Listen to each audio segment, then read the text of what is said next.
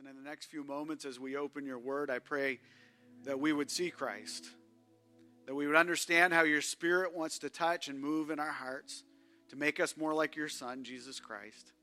Father, I pray that it would be your words that we hear and we understand this morning. We pray that your spirit would be free to speak to us, encourage us in our faith. And God, help us to understand the depth of your love for us. In your name we pray. Amen. Thanks. You may have a seat. If you've been with us the last little while, we've been going through the book of John, and this morning I want to chat with you uh, about a passage of Scripture that, in my mind, is to believe or not to believe. And if you're familiar with Shakespeare, you know the end of that is what? Come on. What? That is the question. Seriously, there's no people in here. There was like three who knew that. Lisa, where's Lisa? She's coming in somewhere. English is falling apart. And I'm not like, you know, an English major. If you ask my English teacher, they would say that I was a horrible student in English. But to believe or not to believe, that's what I want to chat about this morning. We live in a period of time when it is normal to question,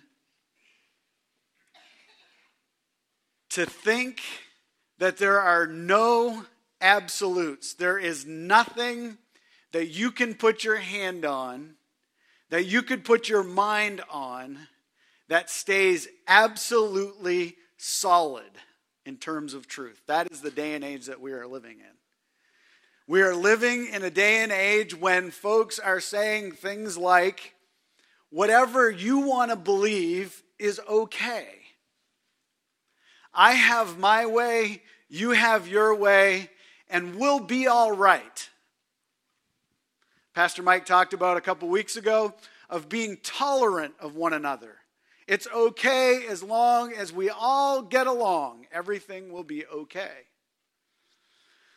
The problem with that is is when life begins to rip the foundation that you're standing on out from underneath you, you have absolutely no place to go, nowhere to turn, nothing that is a constant. Nothing that you can go back to, or no one that you can go back to, and begin to set your standard once again to walk, to live life, to figure out a way to take the next step in life.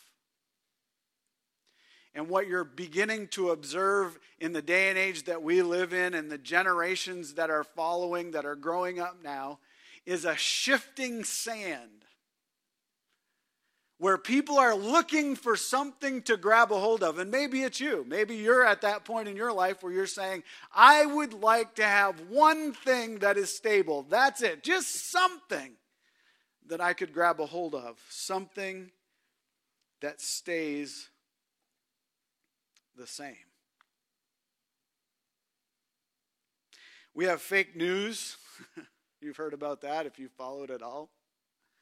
We have people posting only the good of what's going on in their life so that everybody thinks that everything that goes on in their life is happy and cheerful and their family's got it all together and I'm living on the up and up all the time. Everything is so cool. We have politicians that look at us and say one thing and do totally the opposite all the time. We have folks in business who are living one way, presenting one thing in business, but walking out something totally different in their private life, hoping that the two will never clash and no one will ever find out what's really going on. And yet, they do.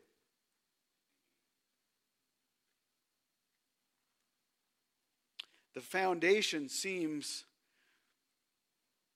to be eroding. It seems to be falling apart. Why? So, the question I have for you this morning as we look at this passage of Scripture is this What will it take for you to believe? Maybe you've been burned so many times in the last few years of your life that you're like, I don't believe in anything. There's nothing that grabs my, there's nothing that I will put any of my trust in at all. There's nothing that I'm going to say, this is it, this is the way, because I've been burned, I've been hurt. There's just, there's nothing that I'll give myself to. What will it take for you to believe? That's really the question. That's what we face when we jump into this passage of Scripture in John chapter 20. If you have your Bible, I'm going to start in John chapter 20, verse 19. And I want to read some verses and kind of unpack some of this thought with you in the next few minutes that we have together. John chapter 20, starting at verse 19. This is Jesus. This is after he's been crucified, and he's, he's the, the, the disciples are in a really bad spot. If you remember that prior to this, the disciples thought that Jesus was going to set up this political kingdom that was going to be so cool, so awesome, and they were going to be rulers in the political kingdom, and Jesus was going to overthrow the Roman government, and everything was going to be so awesome. And if you remember, just not too long before this, just a few hours, a few days before this, they were cheering him on as he came in to the city. And then you remember we talked last week about Peter denying Jesus and saying, Hey, I wasn't one of these guys and I, I, I wasn't with Jesus. I don't know who he is. Jesus dies on the cross. And you find these same disciples who are waiting for this political renewal to take place, for Jesus to do become this king of the Jews. You find them in chapter 20, verse 19, huddled up and hiding. Look at this. And when it was evening on the first day of the week, the disciples were gathered together with the doors locked. Follow me. Because they feared the Jews. Jesus came and stood among them. And he said to them, Peace be with you. Now, stop here for a minute because I need you to understand a couple of things. First, Jesus had been crucified. A couple of the, the disciples and some other folks had seen Jesus. He's, he's risen again. And they, they had seen him. And the disciples at this point, it's evening, the first day. This is Sunday, what we would call Sunday. It's why we as believers in Jesus Christ celebrate and worship on Sunday because it's the resurrection of Jesus Christ. And Jesus is risen again. And the disciples, though, they're, they're all, they've all pulled together and they're huddled, and there's some other people there with the disciples, and they're huddled in the upper room, and they are scared because the Jews had just taken their leader, and they're wondering if the Jews are going to wipe them out as well. And they're in the upper room, and they're all huddled together, and they're fearful. There's two travelers on the Emmaus Road who are with them. If you go back in the Gospels, you'll find that, that they're there. You'll find that there's other believers that are also up in the upper room. And you'll find this that it says in, in the other Gospels that they're, they're having a meal together and they're spending some time together. It's very practical. It's what you and I do. It's when all else fail, we eat, right? That's what we do. That's what everybody says. When we don't know what else to do, you get ice cream out. It's what you do. And that's what the I don't know if it was ice cream, but they were eating. Has that ever been you? See, we're hard on the disciples, we're hard on the followers, but I want to ask you a question. Is that you? You don't know where to turn next. Things aren't going the way that you thought they would. Life isn't happening the way you thought. God is not doing the things that you thought God should do for you. And so you're huddled up and you're hiding and you're afraid and you're discouraged and you're distraught. And you've got a couple other people who are with you who are in the same boat that you are. And you're going, God, I don't know what in the world's going on, but I'm huddling here until you show, until something happens because I don't know what to do next. That's the disciples, it's us. It's exactly what happens to our hearts. These guys are no different than we are. Yes, they had walked with Jesus Christ, but they're, they're scared to death. They don't know what to do next. And they're standing in this room, they're together in this room. They're in fear, and in the middle of their fear, Jesus arrives. And I believe that they would be even more fearful because think about this the door's locked. And all of a sudden they're standing there, or they're sitting there, they're having their meal, and the door is locked, and Jesus is standing right in front of them. Wouldn't that freak you out? Come on, seriously. If we lock the doors in this room and we're all huddled up, and all of a sudden Jesus is standing on the stage, and Jesus does what he always does He says, Peace to you. Don't be afraid. It's me, it's Jesus. I know you, I care for you, I love you. And so, in the middle of these disciples' great fear, Jesus shows up and he arrives. And in their uncertainty, in our uncertainty, in your uncertainty, Jesus is there. He knows. I love this because Jesus doesn't reprimand them. He doesn't stand there and say, Really? Really? After three years walking with me, this is what you do? That's what I would have done. Okay, I'll be honest. Really? You're the leaders and you're hiding? Jesus doesn't do that. Jesus says, Peace to you. Peace to you. In the presence of Jesus, our lives always end up from uncertainty to certainty, from chaos to peace. When Jesus is really allowed to live in us, the things that set of uh, us off are settled. Look at verses 20 to 22. Having said this, he showed them his hands and his side. So his disciples rejoiced when they saw the Lord. And Jesus said to them again, Peace to you. Look at this. As the Father has sent me, I also send you. I love this. Jesus shows up. He doesn't reprimand. He doesn't look at them and say, Why in the world are you doing this? What's going on? He simply looks at them says, Peace to you. I'm Jesus. I'm the one that you followed. And as the Father sent me, you go. Go.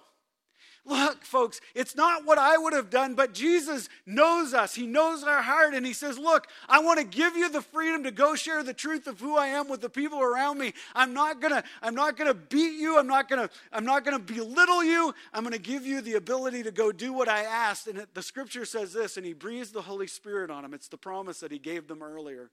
When I leave, I will give one just like me, the comforter, the counselor, who will fill you with truth. And Jesus does that. He walks in and he goes, Here, I'm going to send you out, and here, here's the Holy Spirit to help you do that. Hey, folks, he's doing the same with you. When you came to know Jesus Christ, he didn't leave you on your own. He said, Here, I know it's uncertain. I know it's difficult, but here, here's the Holy Spirit. And the Holy Spirit will direct you and guide you and lead you and give you the power and the strength that you need to do the things that I'm asking of you. And Jesus looks at the disciples and says, I send you. Go, go, do it. No long discourse, no long sermon, just, I am God, go. you know what? That's what he's saying to us, folks. Sometimes we want to analyze things to death. We want to study them to the point that they're useless. And God is looking at us and He says, Look, I'm God. I've given you the Holy Spirit. Now go. Go do the ministry I asked you to do. Serve. The disciples go from fear to courage. And that's what the presence of God and the presence of the Holy Spirit in our life does. He gives us courage, He gives us the strength to go on. Now, I want to talk to you about one guy. If you have your Bible, go to verse 24 with me. It says this But Thomas, called twin, one of the twelve, was not with them when Jesus came. So the other disciples were telling him, We have seen the Lord. Catch verse 24. But Thomas was not with them. For some reason, Scripture doesn't tell us why. It just says that Thomas was not in that room. Thomas, I believe, was as fearful as they were. He was probably as discouraged and disheartened as they were. He was probably thinking, look, my Lord, my master, the teacher, the one I'm following is gone. What do I do next? And maybe he went to Brenda's and got ice cream instead of just having it in the upper room. But he's not there, he is not with them. It's been me, it's been you.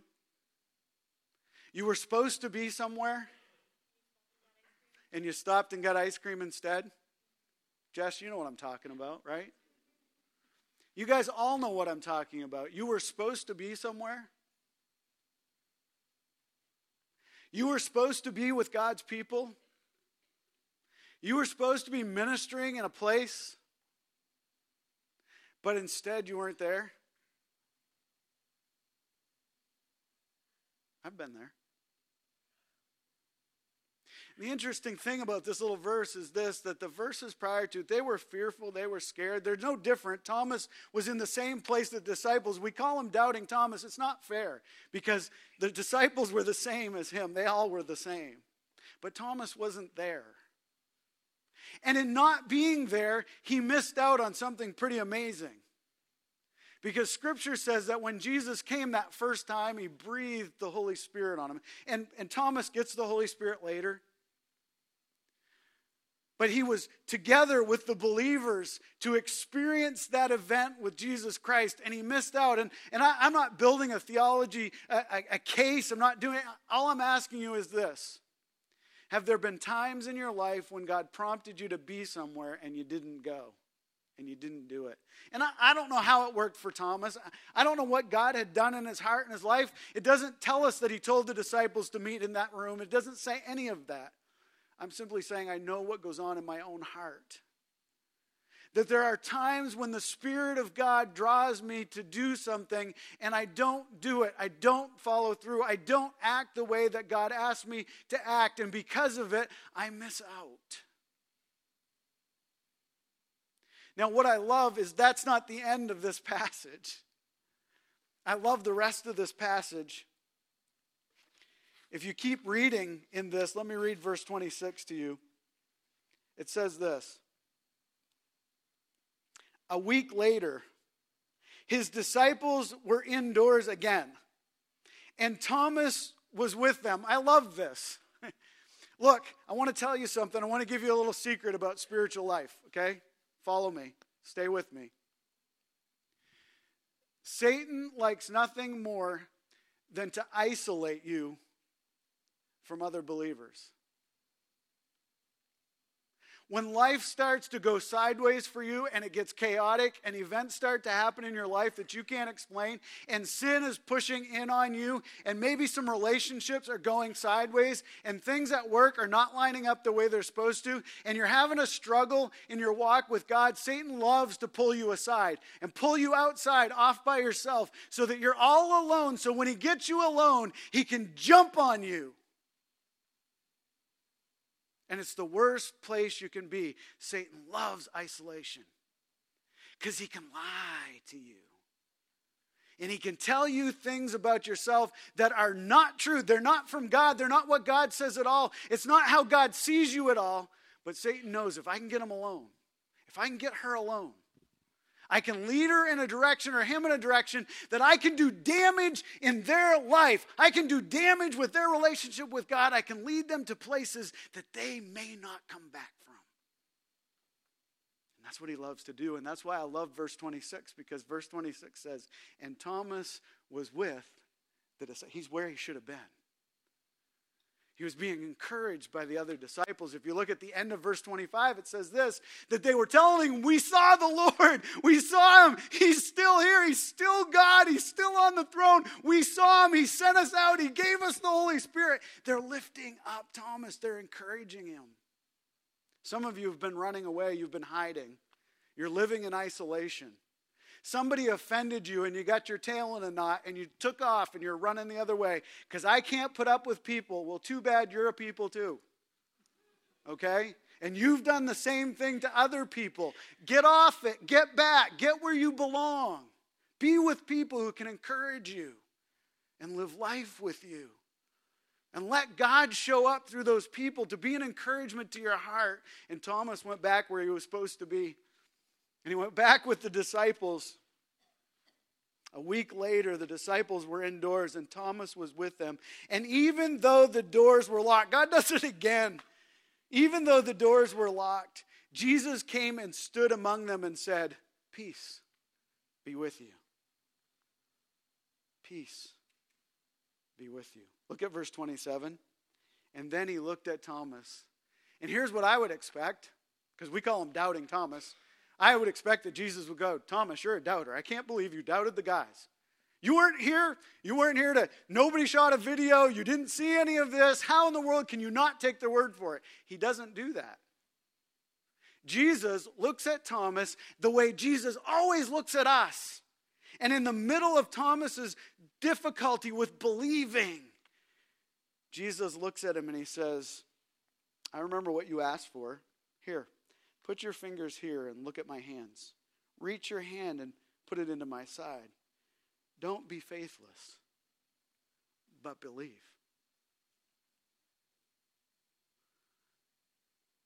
Jesus is saying the same thing to you this morning. Some of you have been running around as Christ followers saying, God, if you do this, I'll believe. God, if you do this with this relationship, then I got it. I'm with you. God, if you do this with my job, then I'll believe you. God, I'll have faith. If you do this, then I'll have faith. And Jesus is looking at you right now and he's saying, Hey, I'm here. I'm standing here. I've never gone anywhere. Don't be faithless. Just believe. Believe that I'm Him. Believe that I'm God. Believe that I rose again. Believe that I have your best interest in mind. Believe that I'm the God who wants to make a difference in you and through you. Believe. Believe. You don't just believe a little bit, you either believe or you don't. And we all believe in something. We've all put our trust in something. There's something in your life that's giving you meaning. There's something in your life that's giving direction to you. And if it's not Jesus Christ, it will fail. If it's that person is not Jesus Christ, they will fail. They will let you down. So what do you believe in? What are you believing in? What are who are you believing in to bring meaning into your life? Because all of us have something, we have someone. What will it take for you to believe that Jesus is enough? He's enough. Thomas thought that the wounds, touching the wounds, but you know what? That wasn't what did it. He doesn't say that he touched Jesus at all. It says that being in Jesus' presence, he looked at Jesus as soon as he showed up, and Jesus said, Here, touch me. Go ahead. See that I am who I said I was. And Jesus and Thomas' response immediately is, My Savior, my Lord, and my God. You're him. You're it. You're the one. You're the master. You're my God. You're my Savior.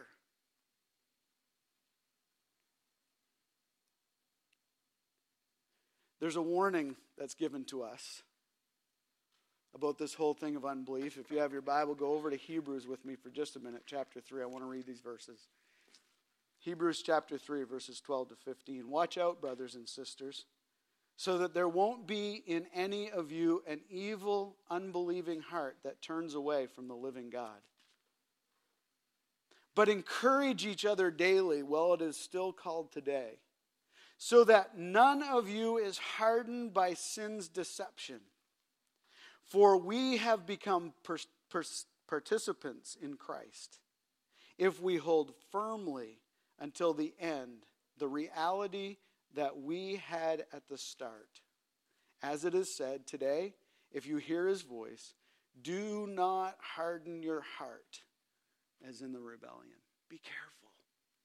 Be careful that your unbelief does not harden your heart to who God is and what He wants to do in your life. When you hear the voice of God, turn quickly. Say yes quickly to what it is that He's saying to you, what He's speaking to you. Thomas wanted it to be true. He wanted what the disciples were saying to be true. He wanted Jesus to, to give him proof. That's what he was asking for. And when Jesus shows up, he's like, Yes, You're my Lord and my God. Verse 28. That's what he says. He says it this way, and Thomas responded, My Lord and my God, and he gave himself over to God. Let me ask you a question. Have you been living your life in unbelief?